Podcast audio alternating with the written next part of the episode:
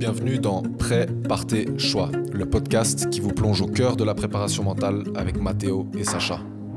Gestion des émotions, confiance en soi, gestion du stress, motivation, mise en place d'objectifs.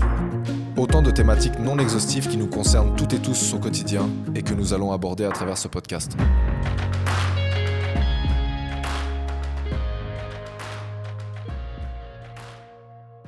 Bonjour à toutes et à tous, bienvenue dans Première Rencontre, le premier podcast de Prépare tes choix, le podcast qui te plonge au cœur de la préparation mentale. L'objectif aujourd'hui, c'est d'amener les grandes lignes de comment on a pensé le podcast.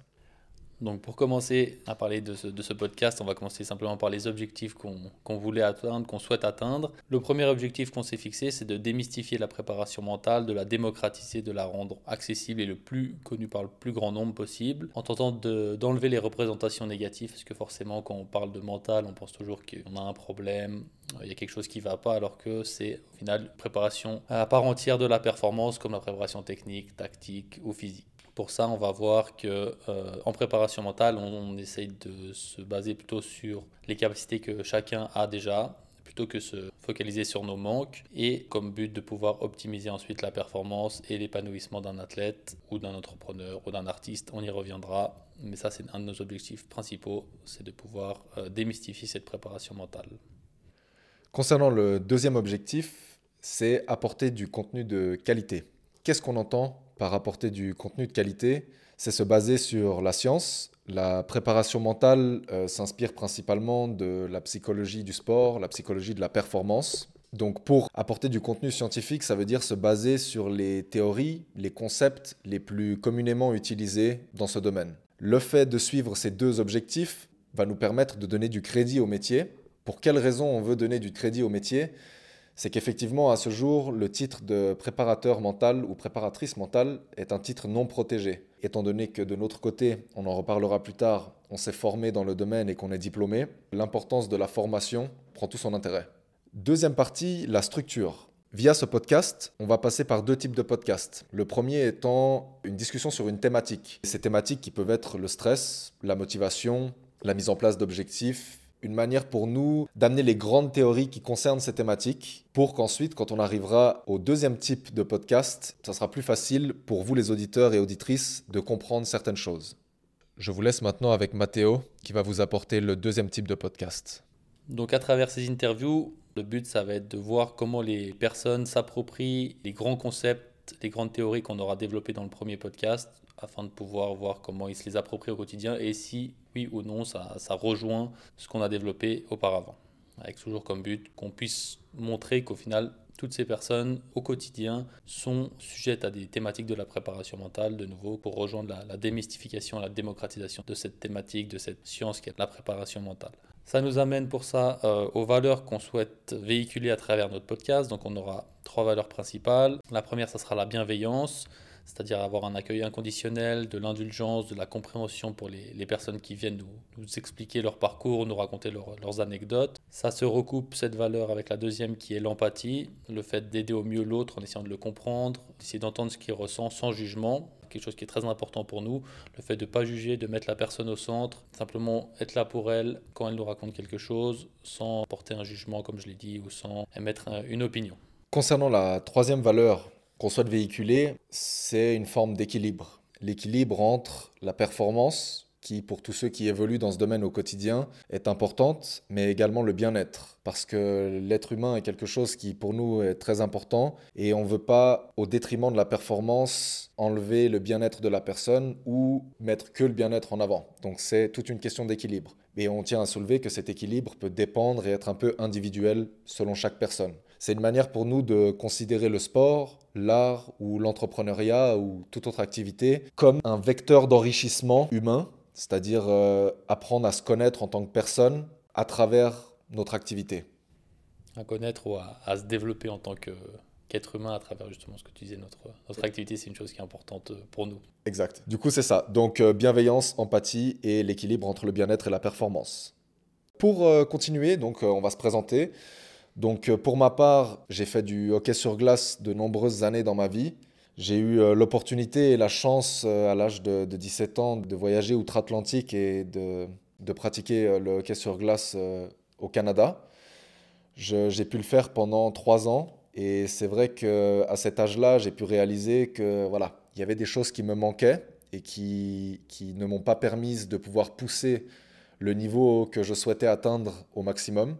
Mais à ce moment-là, je ne me rendais pas compte quels étaient réellement les manques que j'avais. Je sentais qu'il y avait quelque chose, mais j'ai pas pu répondre à ça. À mon retour en Suisse, j'entreprends des études en sciences du sport à l'université de Lausanne et une mineure en philosophie.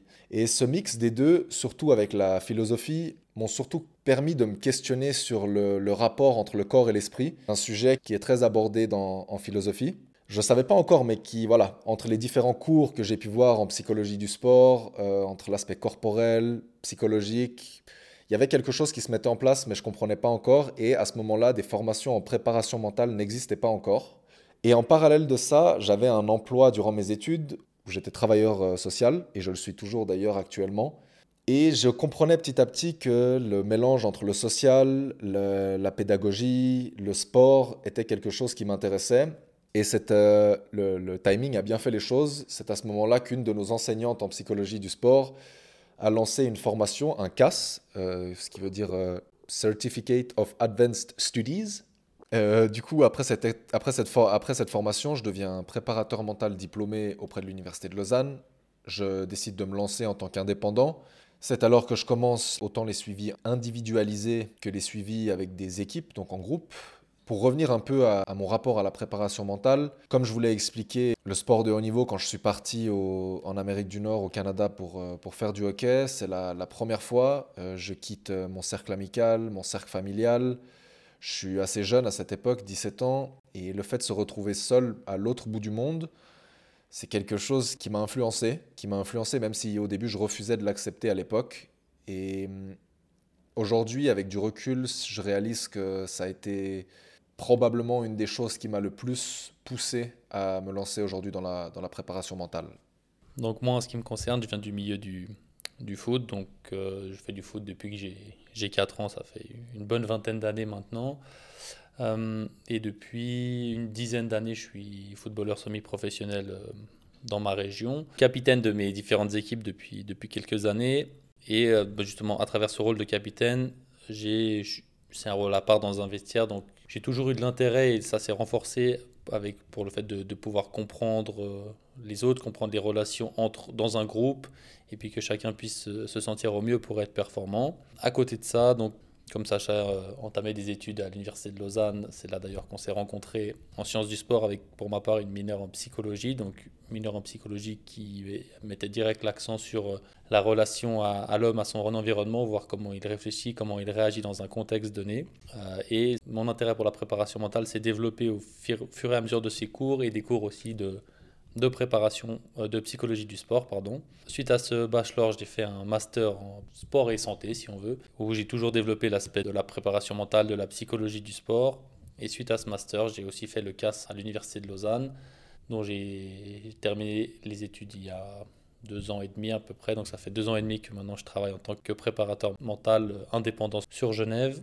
Mon rapport à la préparation mentale, il s'est développé dans mon parcours sportif vers l'âge de 16-17 ans. Je venais de monter dans le, dans les seniors de mon club.